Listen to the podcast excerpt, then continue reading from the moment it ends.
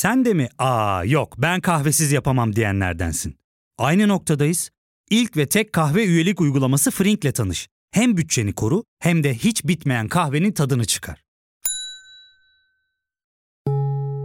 Yakınlarından terapinin onlara ne kadar iyi geldiğini dinlesen de kendin için bir şeylere başlamak zor geliyor olabilir. Ya da sevdiklerine yardım etmeye istekliyken kendi ihtiyaçlarını görebilmek. Hayvel, uzman psikologlarıyla kendi ihtiyaçlarını bulmanda sana destek olacak. Terapi yolculuğuna başlamak için detaylı bilgi bölümün açıklamalarında. Ben Sezgi Aksu. Burası Karanlık Dosyalar. Bu hafta benden yıllardır çok istenen ama yapacak cesareti kendimde bir türlü bulamadığım bir davayı Hello Kitty cinayetini anlatacağım sizlere. Ne dersiniz? Bugüne kadar anlatmaya da, araştırmaya da yeltenemediğim bu kapkara dosyayı benimle beraber açmaya hazır mısınız?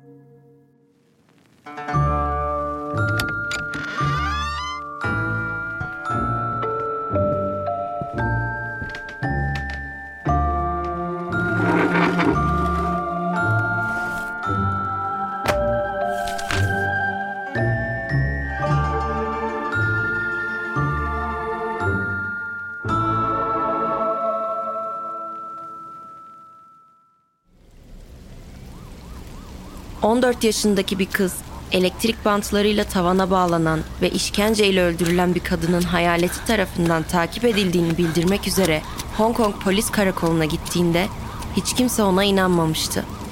Polisler çocuğun bunları uydurduğunu düşünüp onu başlarından savmaya çalıştılar. Ta ki kız onlara gördüğü hayaletin kim olduğunu söyleyene kadar. İşkenceyle öldürüldüğünü iddia ettiği kadın o sıralarda bir genel evde çalışmakta olan 23 yaşındaki Fen Man Yi'ydi. Fen, küçük yaşta anne babası tarafından terk edildikten sonra yetimhanede büyümek zorunda kaldığından zor bir çocukluk geçirmişti. 16 yaşına geldiğinde yaş sınırından dolayı ona artık yetimhaneden ayrılması gerektiği söylendiğinde kendisini ne kadar sıkıntılı bir yaşam beklediğini bilmiyordu. Dışarıda onu bekleyen hayata hazır değildi. Ne parası vardı ne de başını sokabileceği bir yuvası. Üstelik para kazansa bile bir ev tutmaya yetmeyecek ve yine sokaklarda kalacaktı. Bunu biliyordu. Bunun için kendine hem para kazanabileceği hem de yatacak yer bulabileceği bir yol buldu. Fuş. İstemeyerek de olsa bu yola girmişti artık. Paraya ihtiyacı vardı. Zaman içerisinde etrafındaki hayata uyum sağlamaya başlamış ufak tefek suçlara da bulaşmıştı. Bir süre sonra onun için işler iyice rayından çıkmaya başladı. Bununla mücadele edemiyordu. Hayatın getirdiği zorluklarla mental olarak başa çıkamayınca çözümü uyuşturucuda buldu. Ve kısa zamanda bu maddelere bağımlı hale geldi. Artık bütün parası buraya gidiyordu. 1997 yılında 21 yaşına geldiğinde kendini sokaklardaki fuhuş çetelerinden kurtarmak için daha güvenli olduğunu düşündüğü bir genel evde çalışmaya başladı. O yıl içinde aynı zamanda bir erkek çocuğu da doğurdu. Çocuğun babası müşterilerinden biriydi. Ancak o da kim olduğunu bilmiyordu. Fen sokakta çalışmanın getirdiği tehlikelerden kaçmayı başarmıştı. Artık yaşayabileceği bir yer de vardı. Ancak hala güvende değildi. Çalıştığı genel evin daimi müşterileri tehlikeli ve güçlü insanlardı. Patronları dahil müşterilerinin çoğu triad yani mafya üyeleriydi. Fen içinde bulunduğu tehlikenin farkında olsa da gidecek başka bir yeri olmadığını düşündüğünden başına bir şey gelmemesini umarak hayatına devam ediyordu. Ama bir gece Fen bunların hiçbirini umursamadan hiç yapmaması gereken bir şey yaptı. O tehlikeli adamlardan birinin parasını çaldı. Parasını çaldığı kişi Chen Manlok adında düzenli müşterilerinden biriydi. O da Triad mafyasının üyelerindendi. Fen'in parasını çaldığını fark ettiğinde bu durumu ürpertici bir sakinlikle karşıladı. Önce ondan aldığı tüm parayı iade etmesini, ardından da kendisine 10 bin Hong Kong doları daha ödemesini istedi. Tabii ki Fen'in bunu karşılayabilecek bir durumu yoktu. Bu yüzden Chen, onun borcunu ödemesine yardımcı olmak amacıyla kendi planını yaptı. Bu yardım bildiğimiz yardımlardan değildi. 17 Mart 1999'da Fen, Chen ve başka iki arkadaş tarafından kaçırılıp bir daireye hapsedildi. Yanlarında Ah Fong isimli 14 yaşında bir kız daha vardı. Planları Fen'i fuhuşa zorlayıp onun üstünden para kazanmaktı. Fen kaçırıldığı ilk geceden itibaren sabahın erken saatlerine kadar defalarca dövüldü ve tecavüze uğradı. Ah Fong da Chen'i reddetmesi durumunda başına gelebileceklerden korktuğu için Fen'e yapılan işkenceye bizzat katılmak zorunda kaldı. Başlangıçta sadece çıplak el ve yumruklarla ona işkence edilirken zamanla sopa, metal çubuk, mutfak eşyaları ve hatta mobilya parçaları gibi aletler kullanmaya başladılar. Bununla birlikte Fen'i zorla gülümsemeye, hatta kahkaha atmaya zorluyor, yediği dayaklardan ne kadar mutlu olduğunu söyletiyorlardı. Eğer Fen suratını asar, ağlar veya kötü bir şey söylerse onu daha da kötü dövüyorlardı. Bir keresinde kafasına yaklaşık 50 kez tekme atılmış, kafa travmasının eşiğinden dönmüştü. Bir noktada şiddetin seviyesi o kadar artmıştı ki Fen artık onlara cinsel anlamda bir hizmet sağlayamıyor, para kazandıramıyordu.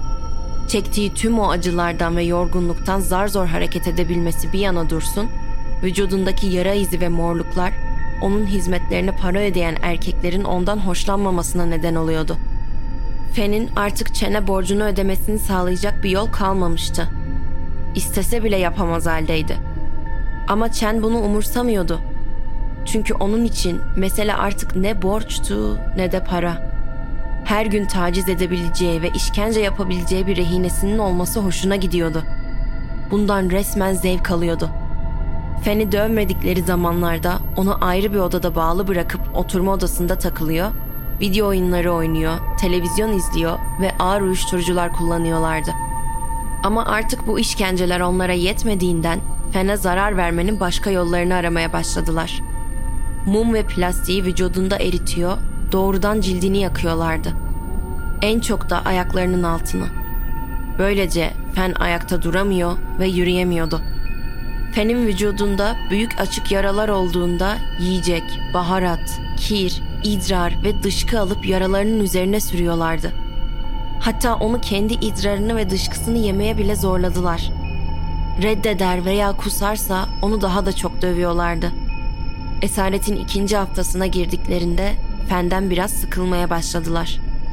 Çok ağır yaralandığı ve sağlığı iyi olmadığı için artık pek hareket etmiyordu. Onların istismarına tepki bile gösteremiyordu. Acısını belli edecek bir hali kalmamıştı. Onlar da işleri yeniden heyecanlı bir hale getirebilmek için yeni yöntemler denediler. Bu sefer de onu havada asılı bırakıp bu şekilde dövmeye başladılar. Bileklerini elektrik bandıyla tavan vantilatörüne bağlayıp onu saatlerce havada asılı bıraktılar. 15 Nisan günü yani kaçırılmasından neredeyse bir ay sonra üç adam ve kız yemek almak için dışarı çıktı. Fen'i normalde de evden çıktıklarında yaptıkları gibi banyoya kilitlediler. Geri döndüklerinde Ah Fong banyoya gitti ve Fen Man Yi'yi küvette ölü buldu. Fen bu işkenceye ancak bir ay dayanabilmişti. Cesedini bulduklarında kalın, yapışkan, turuncu bir akıntı sızıyordu. Vücudundan nasıl turuncu bir irin aktığı bilinmiyor. Ancak bu büyük olasılıkla ciddi bir enfeksiyondan kaynaklanıyordu.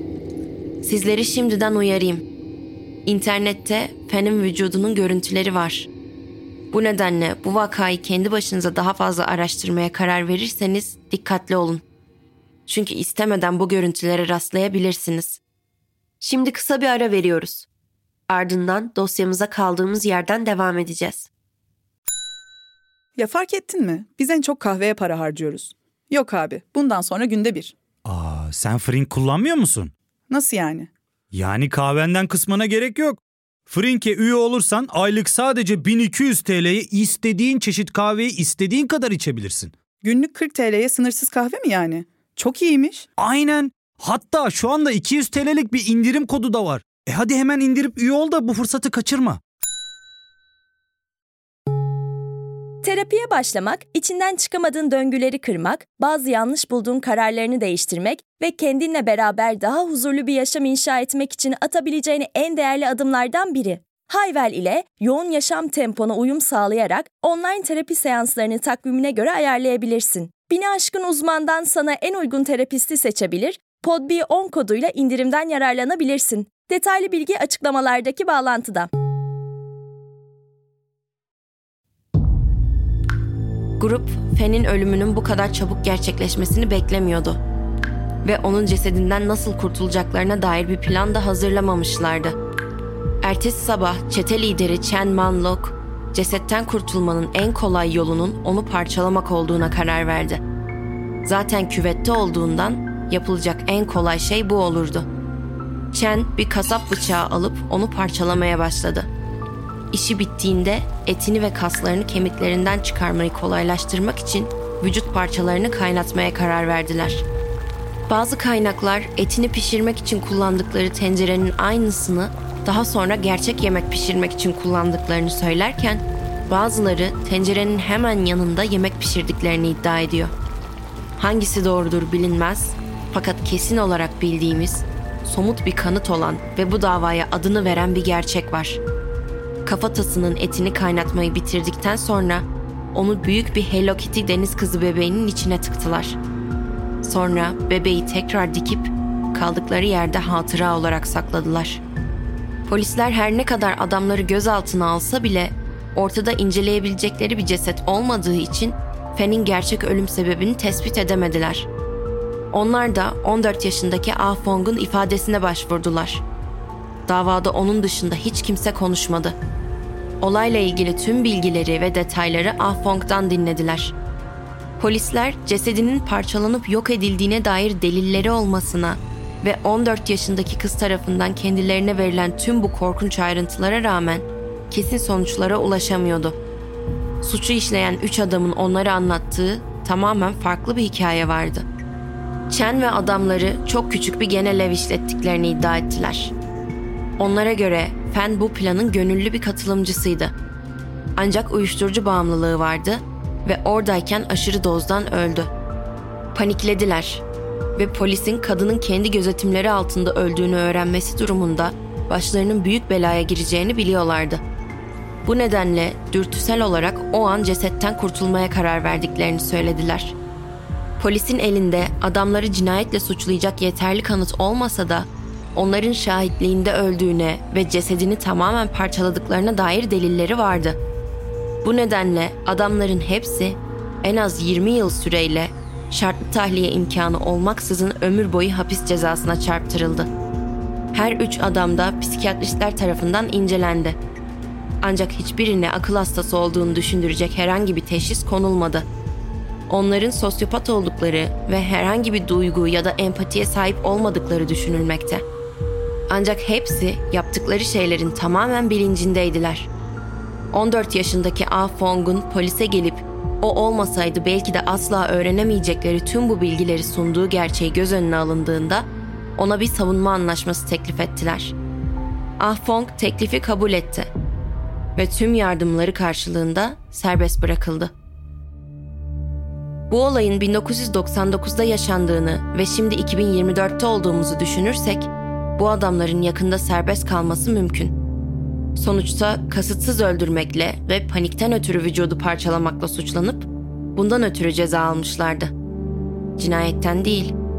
Ah Fong'un Fen Man Yi'nin hayaletinin ona musallat olduğu hakkında anlattığı hikaye ise o zamanlar kamuoyuna duyurulmuştu. Hayaletlere ve benzeri şeylere inanan birçok insan bu davaya ilgi duymaya ve hatta ona bağlanmaya başladı. Bu insanlar davanın gerçekleştiği apartmana geliyor ve Fen'in ruhuyla temas kurmaya çalışıyorlardı. Bina adeta ruhlar ve ölümden sonraki yaşam hakkında konuşmak isteyenler için bir buluşma noktasına dönüşmüştü. Bunlar da aslında çok normal ve masum bir şekilde başladı. Ancak birkaç yıl sonra işler oldukça tuhaf ve karanlık bir hal aldı. İnsanlar binada çok şüpheli ve uygunsuz şeyler yapmaya başladılar. Bina 1999 yılından 2012 yılına kadar ayakta kalabildi. 2016 yılında ise boş arsaya otel yapıldı. Bu davadaki her detayı hem araştırması hem de anlatması çok zordu.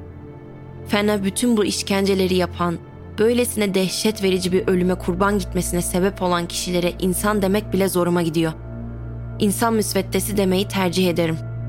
Bu olay bizlere insanoğlunun bu dünyadaki en kötü varlık olduğunu ve fırsat verildiğinde hayal edilemeyecek canavarlara dönüşebileceğini bir kez daha hatırlatıyor. Umarım Fen'in ruhu her neredeyse huzur içerisindedir.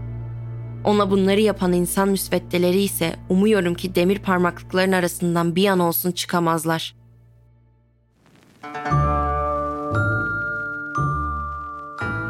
Evet, bu haftanın karanlık dosyasının da sonuna geldik.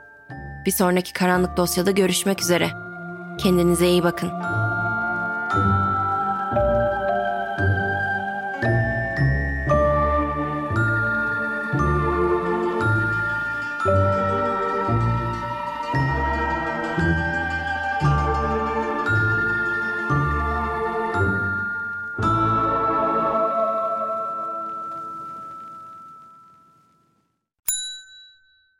Tek kahve üyelik uygulaması Frink, 46 ildeki 500'den fazla noktada seni bekliyor.